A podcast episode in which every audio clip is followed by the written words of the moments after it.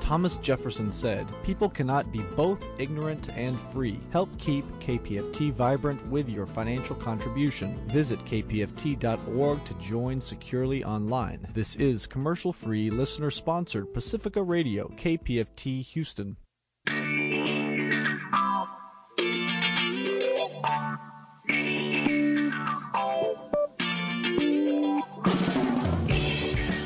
Many companies will match gifts made to nonprofit organizations. A matching gift from your company will help KPFT preserve independent music, arts, news, and views for generations to enjoy. Participating in your company's matching gift program is as easy as one, two, three. Step 1. Make a gift to KPFT. Pledge today at kpft.org. Step 2. Contact your Human Resources Office for eligibility requirements and to obtain a matching gift form. Many companies match the gifts of retirees, spouses, and surviving spouses.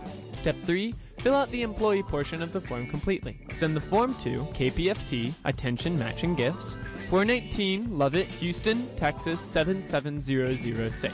Your gift to KPFT could double if your company has a matching gift program. Help out your community radio station today. This is KPFT Houston. Latina.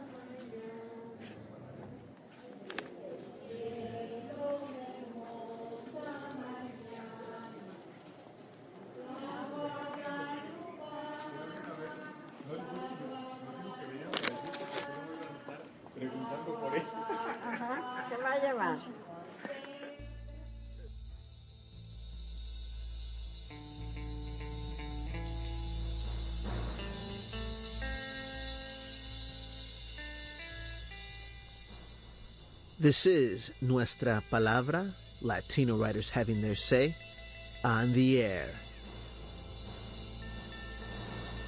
Tuning you into the Latino literary renaissance in all its splendor.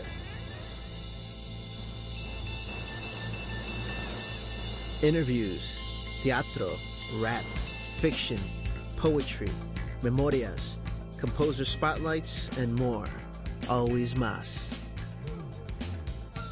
We're going to be demanding art, history, and culture for Hispanic Heritage Month from others because we've been delivering Latino art, history, and culture for 21 years. And today on the radio program, we're going to bring you some amazing history as we tell you about an important conference talking about the walkouts. This was a big part of the Mexican American civil rights movement when students used their body to protest racism and discrimination. I think we're going to have to do that again. We will have two important speakers, Mario Compean and Dr. Aurelio Montemayor, and we're here because they're here. We're here because they took some chances. They fought for civil rights and they survived and they were successful. We'll be talking to them at the top of the show.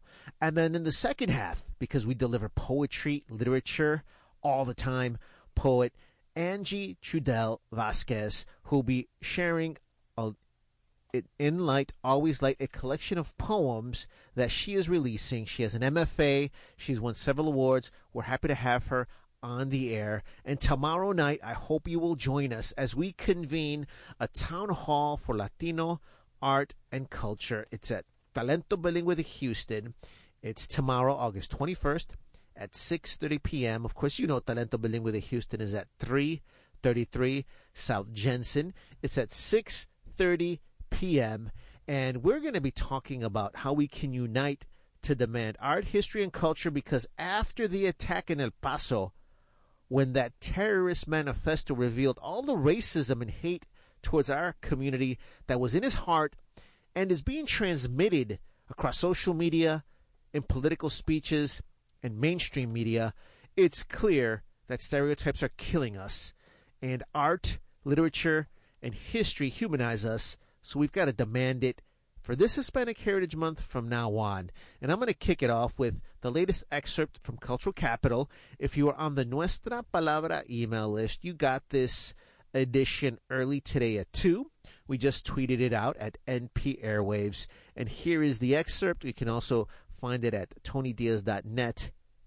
Tejano, Texas. Texas is powerful. El Paso strong. Houston strong. Tejano power. When Arizona banned our history and culture, Texans united to keep that racist law from spreading and joined a nationwide movement to support our Arizona Familia. That discriminatory law was overturned in 2017 when it was clear that the Texas State Board of Education had ignored our history for decades. Texans united to change that. We worked together across the state to convince the Texas State Board of Education otherwise. Whereas Arizona legislators had to be defeated in court because they weren't giving up. Texas State Board of Education board members united across party lines, which was very unique to support our history and culture in 2018. That means 10 Republicans and 5 Democrat Texas SBOE members united to endorse Mexican American Studies statewide. The lesson, dear listeners, is clear we can't wait for anyone to help us. They won't. We must do things ourselves, and we're good at it. Additionally, once we gain momentum, others can't resist. And now we have to unite to face another crisis. Two weeks after the attack on our community in El Paso, we can't let the world regress to business as usual, which is what is happening. We can't let the world forget the suffering of our community. The El Paso Terrorist Manifesto reveals that the white supremacist was driven by hate, fueled by stereotypes, that are present not just in Donald Trump's speeches, but in the media, social media, and because of that, people are comfortable with now saying these stereotypes out loud in the supermarket, at churches, everywhere. The silence is worse. It's also clear that indie media and also liberal cable networks, news stations, they too have overlooked our community. There are not enough narratives that tell the story about our contributions to American art, to our art, to our culture. There's not enough of our stories out there to nullify all the negative stereotypes against us. Worse, because of this neglect, the media didn't have enough Latinos to talk about the attack on Mexican Americans and Mexican nationals during this crisis. That is whack. That's messed up. Some outlets caught up a bit late, maybe a week and a half later. That is not good enough. The attack in El Paso makes it clear that stereotypes are killing us. Art, history, and culture humanize us. We must demand more art, history, and culture for and by our community. That was the mission of Nuestra Palabra when we began in 1980, 1998. That was the mission of the Librotraficantes in 2012 when we defied the ban of Mexican American studies in Arizona. That was what drove hundreds of thousands of us to unite to fight for Mexican American studies across the state and across the Southwest. Now it is clear we have to accelerate our work. All of us, yes, I mean you, together we must ensure that the people of El Paso are supported and honored. We can't let that memory fade because I'm telling you, my opinion, it's already starting to fade, which is a travesty, and we must demand history, art, and culture for Hispanic Heritage Month and every month after that. We don't underestimate our community's power, but the rest of the world tries to downplay it. We are organizing a Latino Art Town Hall in Houston for this. We're going to begin by calling media outlets to remind them that Hispanic Heritage Month is September 15th to October 15th. You should too. Which one? Anyone. What? Google it. Name a radio station, a TV station. Google them, get a number, call, ask what they have planned for Hispanic Heritage Month, take down whoever you spoke with's name and title, then call the next outlet, then call them back to remind them. There's a lot more we can do, but we want to create a space to convene and commiserate, but we also want to give folks something to act on. And those acts build on each other. Obviously, no single act can change the world by itself.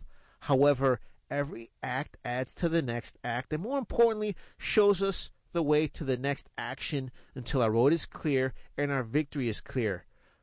Reading a novel by a Chicano writer might not create an obvious change right away, but reading many Latinx writers added up to overturning Arizona's ban of our history and culture. You remember that. Our youth reading was also scary enough to some Arizona legislators that they wanted to ban it, but we didn't let them. Riding the bus might not clearly change the world, but hundreds of us rode buses from Houston to Austin to demand that our history and culture be recognized, and it worked. Here in Houston, we are convening tomorrow. It's the 21st at Talento with Houston, and we're going to devise ways to take steps to make sure that there is plenty of art, history, and culture during Hispanic Heritage Month and beyond.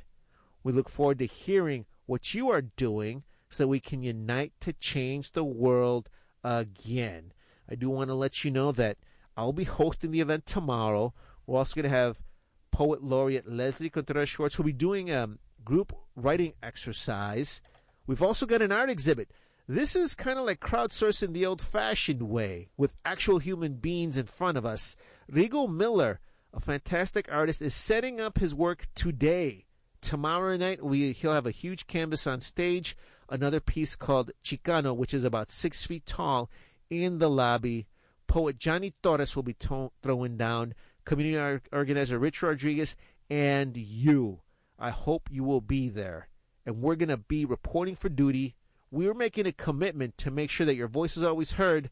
We want you to come in, give your ideas, and from now on, we will make sure that everyone knows about our history and culture. Now, right now, we're going to take a musical break, and then we're going to come back.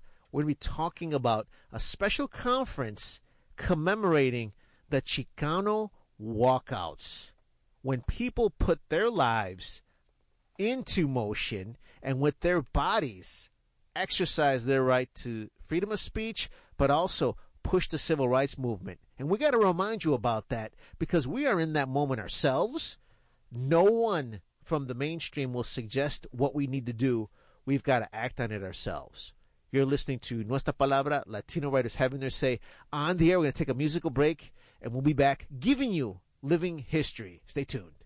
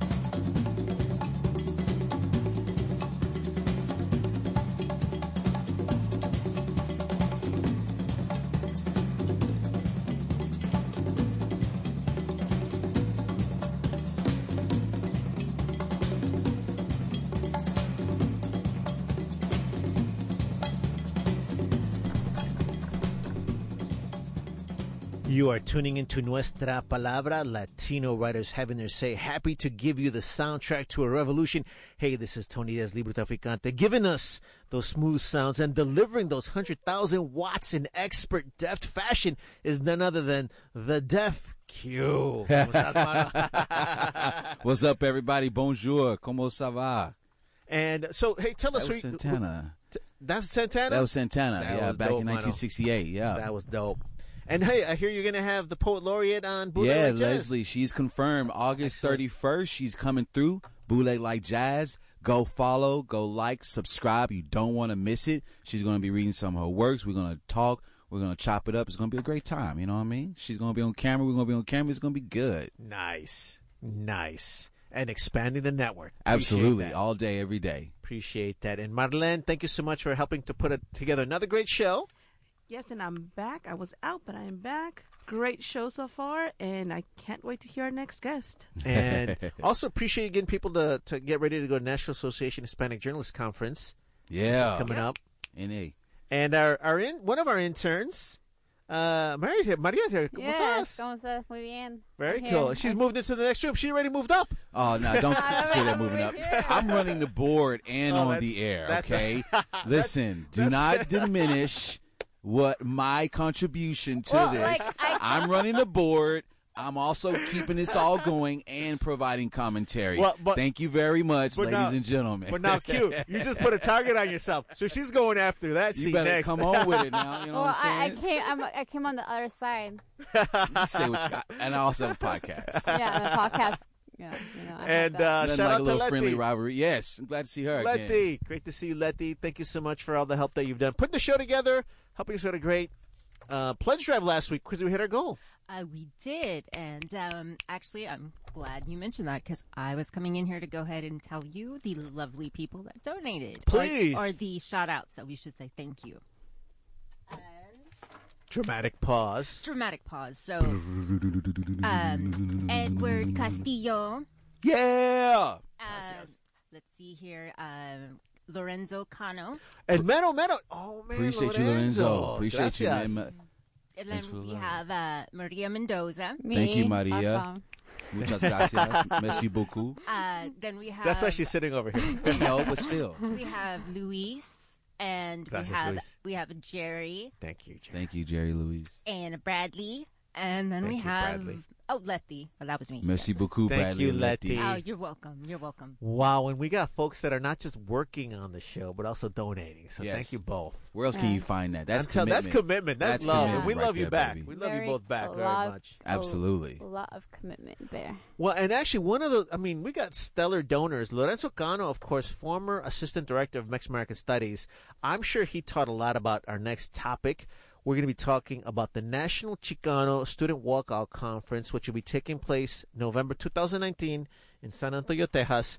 We are joined by telephone by Mario Compean and Dr. Aurelio Montemayor. Can, can you hear me both? Yeah. Yep, clearly, yes. Un gusto y placer, honor tenerlos aquí en el aire con nosotros. Thank you so much for, for calling in. Means a lot. And I, I am going to read your bios because I want everyone to understand the, the commitment that you've had. Speaking of commitment to the community, Mario Compean currently works with immigrants in San Antonio as head of Academia America, a nonprofit he co-founded in 2008.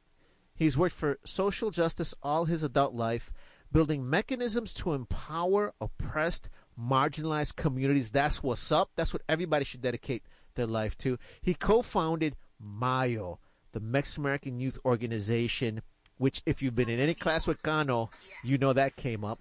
You have a Texas Raza Unida party. Man, this is like taking a Mexican American Studies class right now. Committee for Barrio Betterment, Mexican American Unity Council, and Centro Cultural Aztlan. Compean ran path-breaking campaigns for San Antonio City Council in 1969 and 1971, which laid the foundation for single-member districts that dramatically increased Chicano representation on the council and transformed San Antonio politics. He was Raza Unida Party's candidate for governor in 1978. He holds a master's degree in education policy studies from the University of Wisconsin, where he played a lead role in building the Chicano Studies program. Welcome to the airwaves, senor. Gracias. Gracias, Tony. Uh, thank you for having us on the show, and uh, we'll be uh, looking forward to having fun the next uh, 20 minutes talking about uh, Chicanismo and the Chicano movement and all of the changes We- that we- needs to take place. Love it. Love it. We can't wait. And of course, joining him via telephone, Dr. Aurelio Montemayor, again, another powerful activist and, and leader in his own right. Uh, he is IDRA Senior Education Associate and Lead Trainer, currently serving as the Professional Development Team Leader for IDRA. He brings extensive experience in working with school personnel, parents, and students. His career in education spans over five decades and has included teaching at the high school, middle school, elementary school levels. Mr. Montemayor received a bachelor's degree in English and philosophy from St. Edward's University, Austin, and a master's degree in bilingual education from the Juarez Lincoln Center for the Antioch Graduate School of Education in Ohio. He was co founder of the first independent Chicano college, Colegio Jacinto Treviño. He believes in the power of community engagement for leadership development and effective education. He was the lead developer of IDRA's family leadership and education model, one sustained efforts of the leadership process with Arise, a South Texas community organization where a new community education was formed that epitomizes the IDRA family leadership process. Thank you so much for all the work that you do and for joining us on the air today, Dr. Montemayor también. Well, thank you. Uh, you have issued to me a degree that I don't have. I oh, only have a master's, so you can refer to me as master if you wish. well, on the show we promote people, but I'll, I'll go back to master. but thank you so much for joining us. We're happy to do so. And this is such an important conference. I, I know that right now you're also taking papers and, um, and, and taking solicitations for people to get involved as p- part of the panelists. Can you tell folks a little bit about what to expect from this powerful conference? Well, the, the first thing we want to do, Tony, is uh, we want to honor the activists, uh, the, the students at that time that, as you said earlier in your show, put their lives on the line so that others, they, they and others could have a, a better chance in life, uh, improve living conditions, certainly have uh, more of a voice in this society, which is uh, uh, which needed at that time uh, voices from the outside to make it change, to force it to change. So we want to honor the students that were responsible for organizing the walkouts, for making them work, and for pressuring the system into responding to the needs of the Chicano community. Their work was, was astronomical in achievement. Uh, they, the walkout succeeded in transforming education in many communities in the state and even in the nation, transforming education at different levels like uh, the, the faculty ranks, the curriculum, and so on, so that we want to honor those individuals for all the great work that they did and for sacrificing so much for the rest of our community. Uh, secondly, we want the conference to uh, we want to collect and archive the histories of the walkouts so that others, the coming generations, can learn about it and have a sense of history, who they are, who their ancestors were that created such change. And uh, so that uh, in itself will be a worthwhile uh, endeavor, result from the conference, archiving, collecting, archiving the histories of the walkout activists themselves. We will be collecting oral histories, so at this time we're inviting anyone who is listening that took part in the walkouts to to connect with us. We want to interview anyone who will be coming to the conference who had a part to play in those walkouts.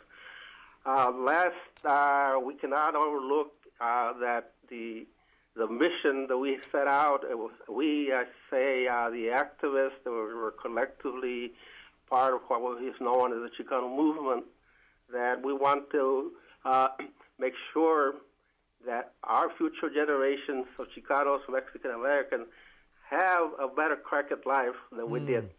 And uh, we want to open up and keep uh, opportunities open in education and uh, all spheres, socially, uh, culturally, speaking, and of course, uh, as uh, in, a, in a tip of the hat to La Raza Unida en Mayo in the political arena. That that is powerful and so needed, and and I think we should all appreciate and acknowledge it because we're talking about decades of work in activism and continuing that. Now, I think the other thing that we should dwell on for our listeners too is that people may think because this these are powerful events that occurred decades ago that it's all archived. We were giving a talk in uh, Victoria, here in Victoria, Texas, and there were folks too who said that they were involved in the walkouts, and they were alluding to the fact that that's not really archived. So, exactly like you're saying, it, it's wonderful that you'll be archiving it live, but it's still necessary. It, we haven't archived it all, have we? Yeah, one of the things that we know is that people of color, those of us Chicanos, if we don't write our own history, the other folks aren't going to. Mm. And one of the important things we see in this is that not only did people put their lives on, on, on the line, but students were realizing we had a racist system. Their their languages and culture was being erased. We were 50 years ago. Our kids were being pushed out of school and were cannon fodder in Vietnam. You know, there was all these things happening 50 years ago, and students and teachers protested. Uh, we need also to realize, though, that first of all, that has to be documented and that inspire current children and current people saying, what is going on right now? Our Mm. prisons are filled with, with, with, with brown people. Our prisons are still receiving people that should be in college because Mm. they, we're not seen as college material. There's still a racist system in place. Perhaps we have more brown people in positions of power, but at the same time, there are thousands and maybe millions of kids that are not receiving the education they deserve and they merit. Potente. No, potente. And, and I think the, the the shock that may come to some people is you're right. There's a few more. There might be some more raza in charge, but a lot of the same issues. Uh, one quick example: we are going back to see how Mexican American Studies is doing. Uh, I've got one report. I need to confirm it. Houston Community College had offered 12 sections of Mexican American Studies. Only two made. That means 10 did not have enough students to go on through the semester. Uh, I got one report too that only six high schools in Houston, Texas are offering Mexican American Studies. But I also got a report that Bel Air High School was one of those schools that was going to implement it, but they didn't have enough students to make. And then, uh, you know, additionally, I'm hearing, and we got to confirm this, that there's grumblings that uh, colleges in the valley will be eliminating Mexican American Studies because there are not enough majors. So I bring all that up because we cannot become complacent, and I love that you want to make it a mission to open the eyes of students to that activism. But also, it looks like you mentioned you want to get them careers in academia. Tell us a little more about that. Well, first of all, one of we have several networks working very powerfully right now. The the MAS community of practice in the San Antonio area in the valley, the teachers that are either trying to implement a MAS curriculum, not just in high school but K-12 in the valley, they know that if they don't start helping the kids understand this history when they're in K-12 education, they're not going to uh, sign up for the courses when they get to college. That challenge is all over the state, and teachers are trying to to see how they can encourage and, and, and have students value before they get to college the importance of knowing our history and our culture.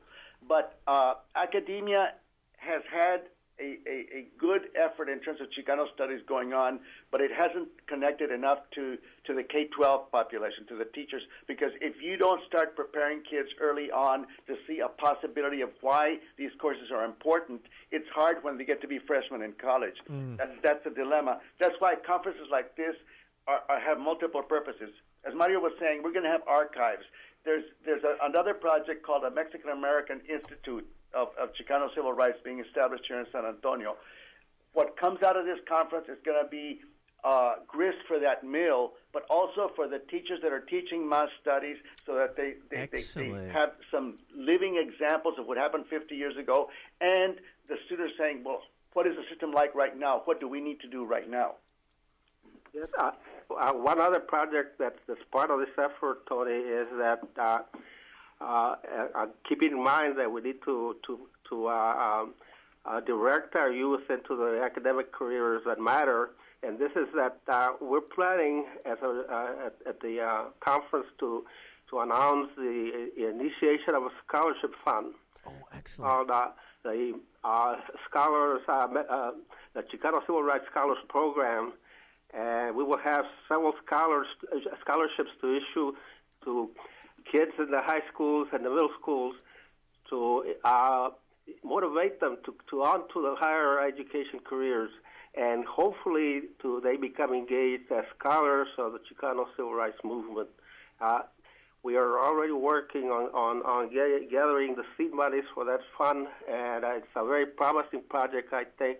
Again, uh, looking in the long term, at the long term, uh, how do we develop uh, the the younger generation? How do we we encourage them to to go on to these careers that matter so much to our community? We need to keep replenishing the leadership in our in our communities not just at at, uh, at the community level that is organized and everything, but also at the intellectual level. That's so critically important for us to have. We need people uh, in our community, are, among our ranks, that that uh, develop and formulate ideas, intellectual thought that that gives direction to our lives and, and our communities.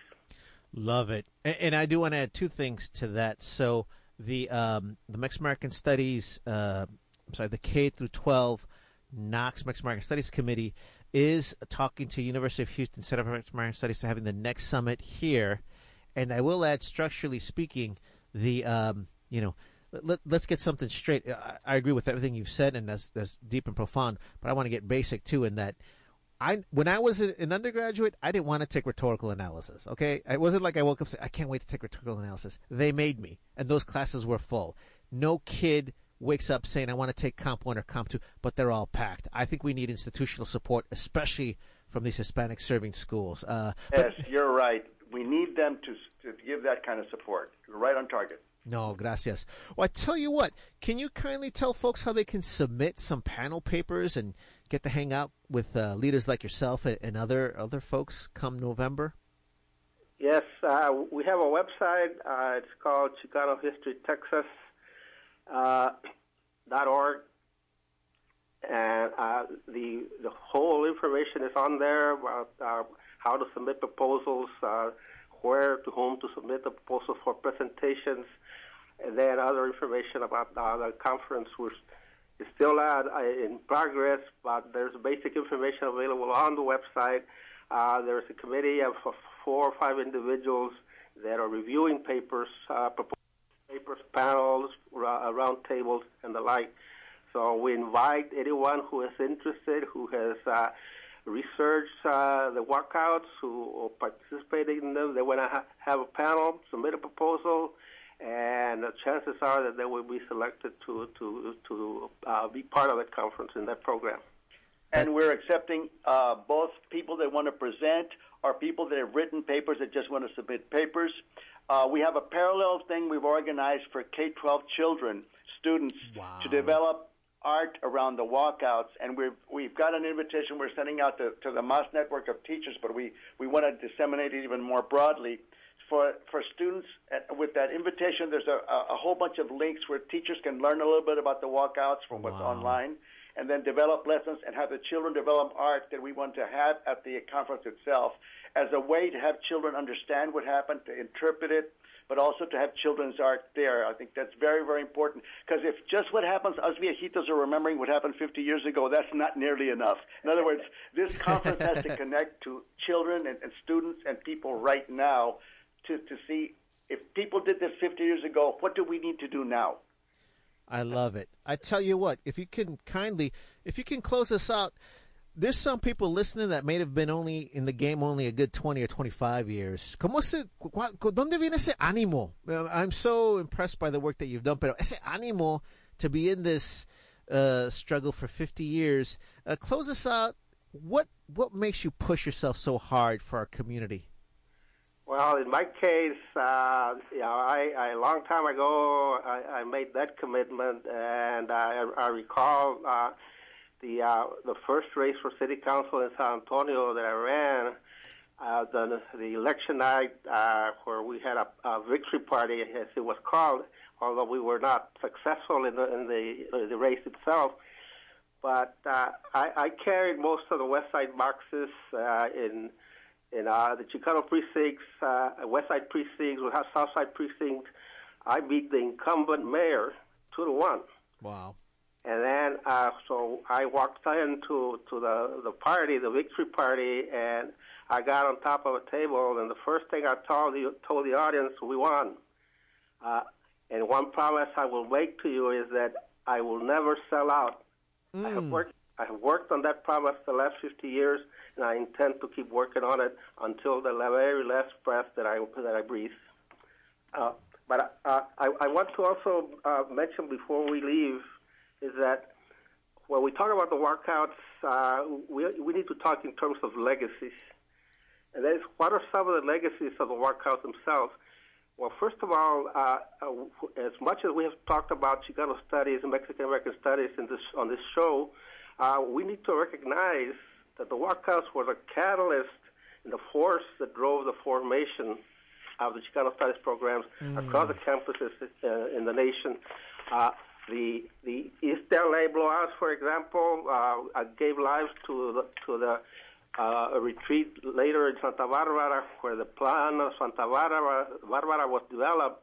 That that's the blueprint for the Chicano studies programs, and that's one that's been used ever since to start uh, to start Chicano studies programs. So that a huge legacy of the workouts is that alone. But we need to talk about all the leaders that came out of the movement and the workouts. The uh, uh, in reading some accounts about the Los Angeles workouts, for example, we know a lot about Texas, but let me talk about this example in Los Angeles. In the retreats, the youth retreats that uh, preceded the uh, the uh, workout, the blowouts in Los Angeles, uh, there, there were leadership conferences that were organized, uh, leadership development uh, retreats that were organized by, among others, uh, Sal Castro, who's the, that giant figure of the East LA blowouts. And among the participants were, let me read some names here. Uh, the future mayor of Los Angeles, Antonio Villaraigosa, uh, Supreme Court Justice, Associate Supreme Court Justice of, California Supreme Court, Carlos Moreno, and then, of course, uh, a very uh, known uh, figure, filmmaker Moctezuma Esparza. Those were among the youth in those leadership development uh, retreats.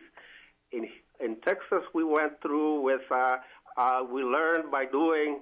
So we had impromptu uh, sessions and uh, leadership development, and out of those are some uh, the people who went on to lead the legislative programs, the legislative, the lead, rather lead the struggle at the state legislature to make sure that our needs, the needs of our community, were were uh, uh, came out in the legislative programs.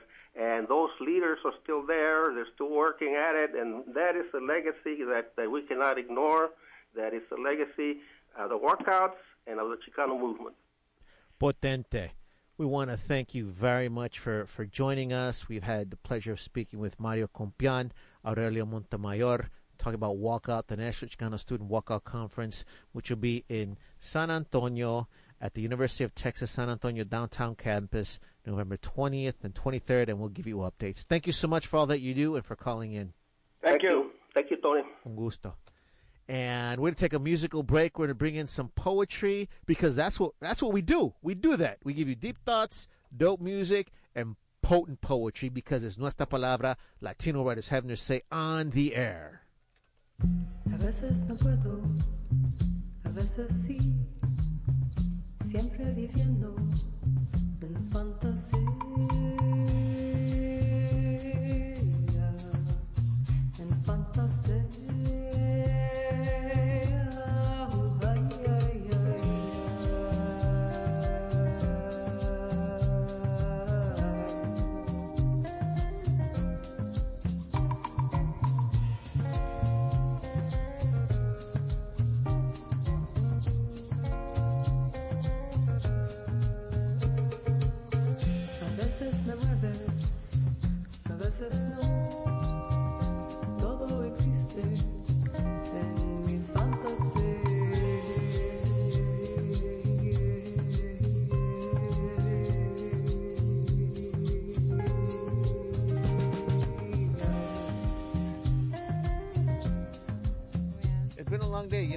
get an adrenaline rush, Amina.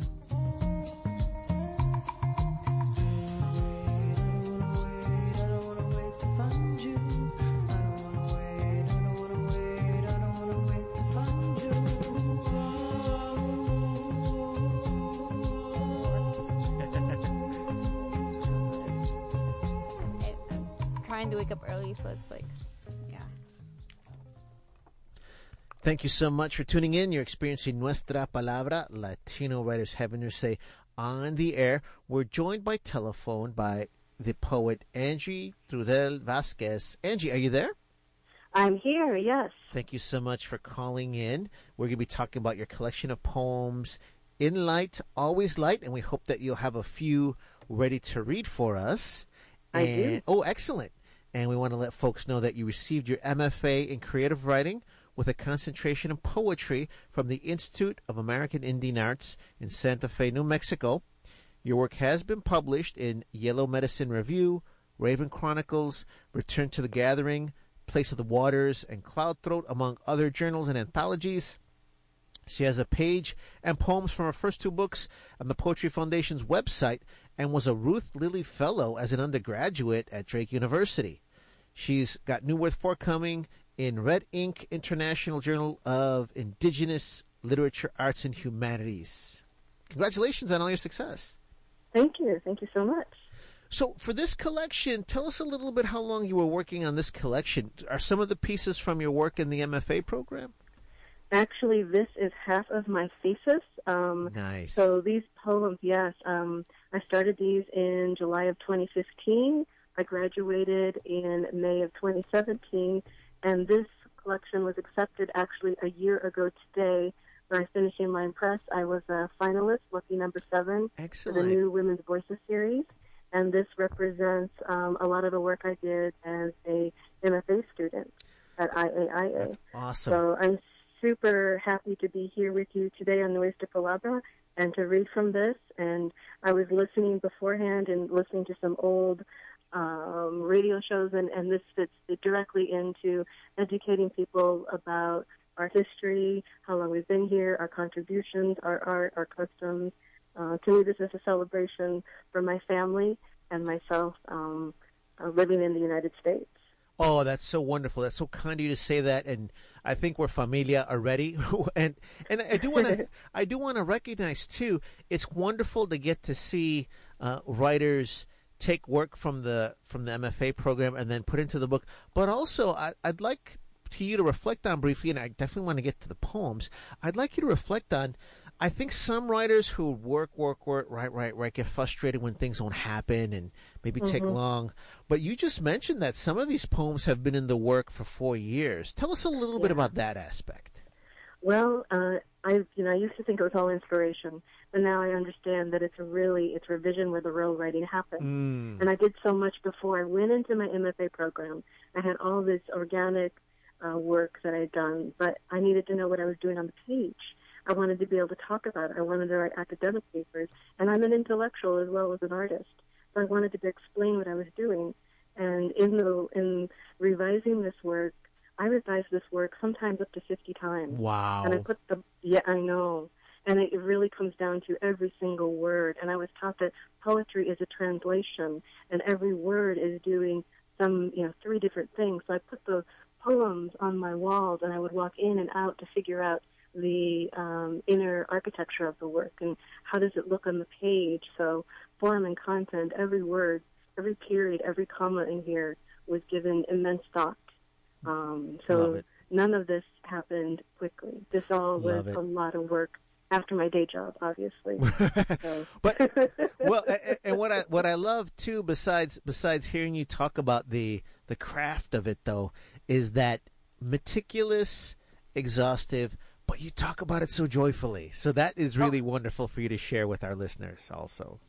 It's a joy. And when I go out and I teach in the community and I talk about writing with younger people, I'll say, you need to learn to be a writer and you need to write quick because maybe your job involves 200 emails in a day. Mm. And you have to be able to do that without really laboring over it. You know, it should become instinctive. And I was listening to an old episode and someone was talking about writing our own stories. And that's where I come from the poetry is we need to tell our own stories.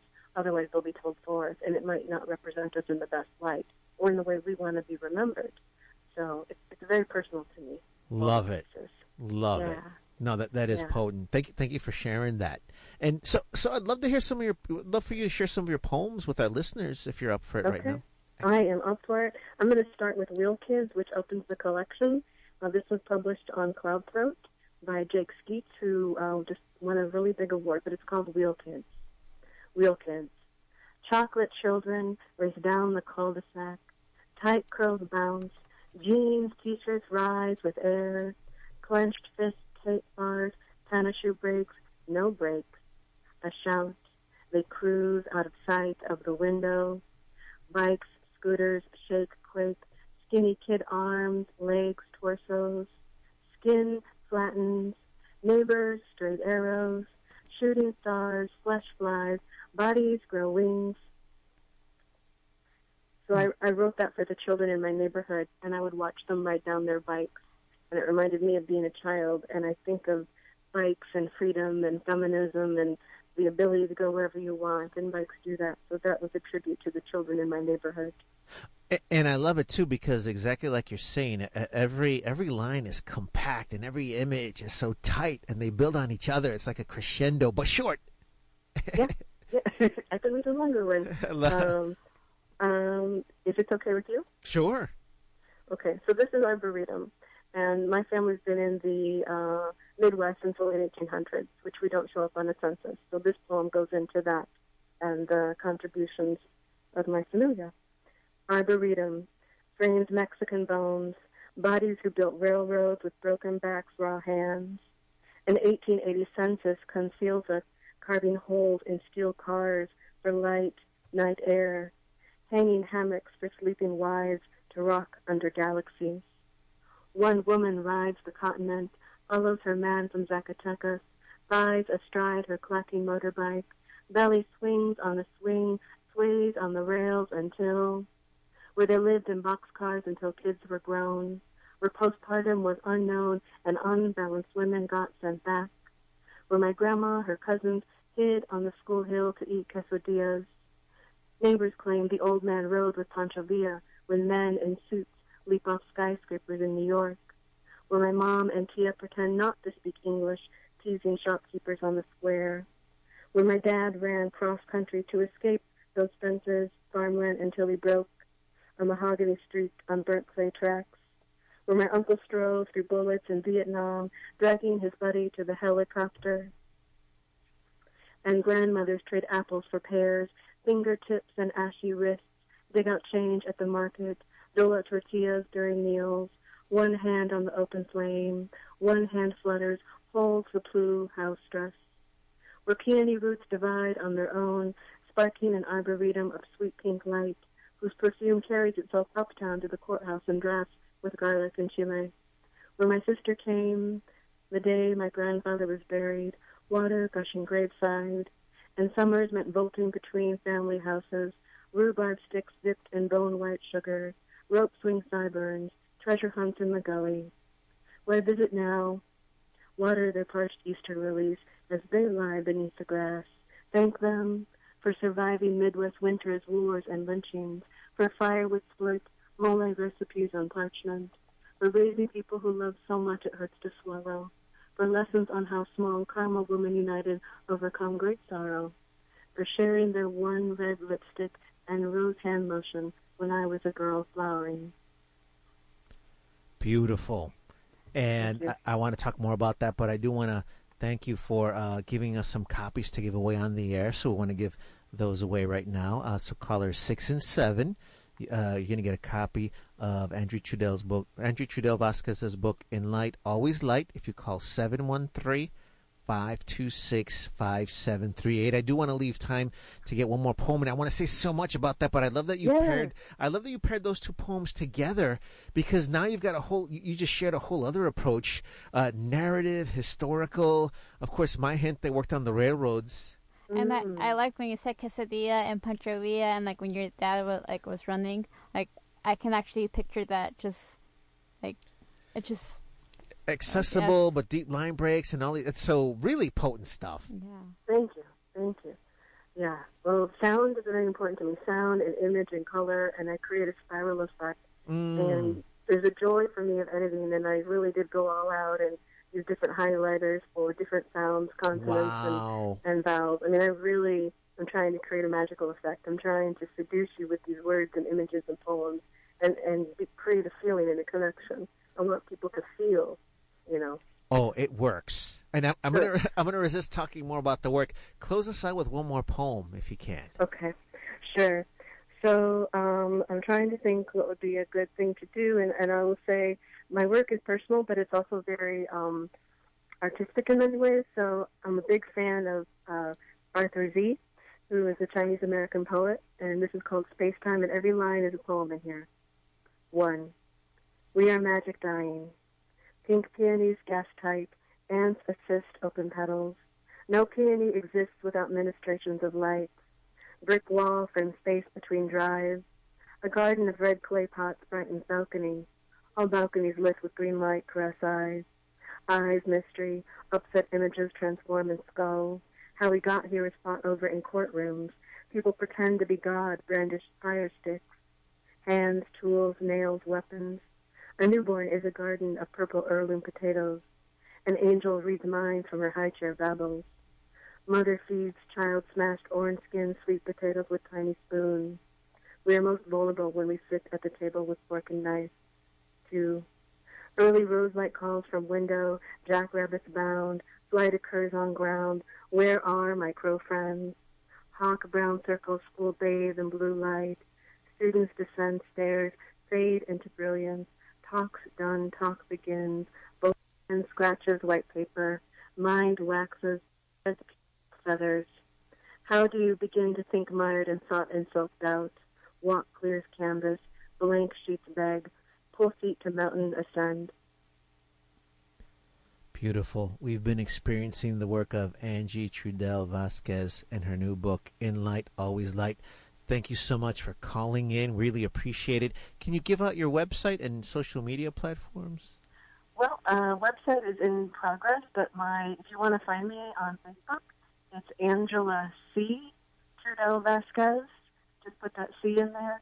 Um, but I'm on Instagram too, and I think that's ACT Vasquez. So I'm in the middle of the book tour now. Um, it's still pretty new for me, but I'll be uh, I'll be around in the Midwest and going to Minnesota uh, to talk to some students as well. So it's still happening. It's still all occurring.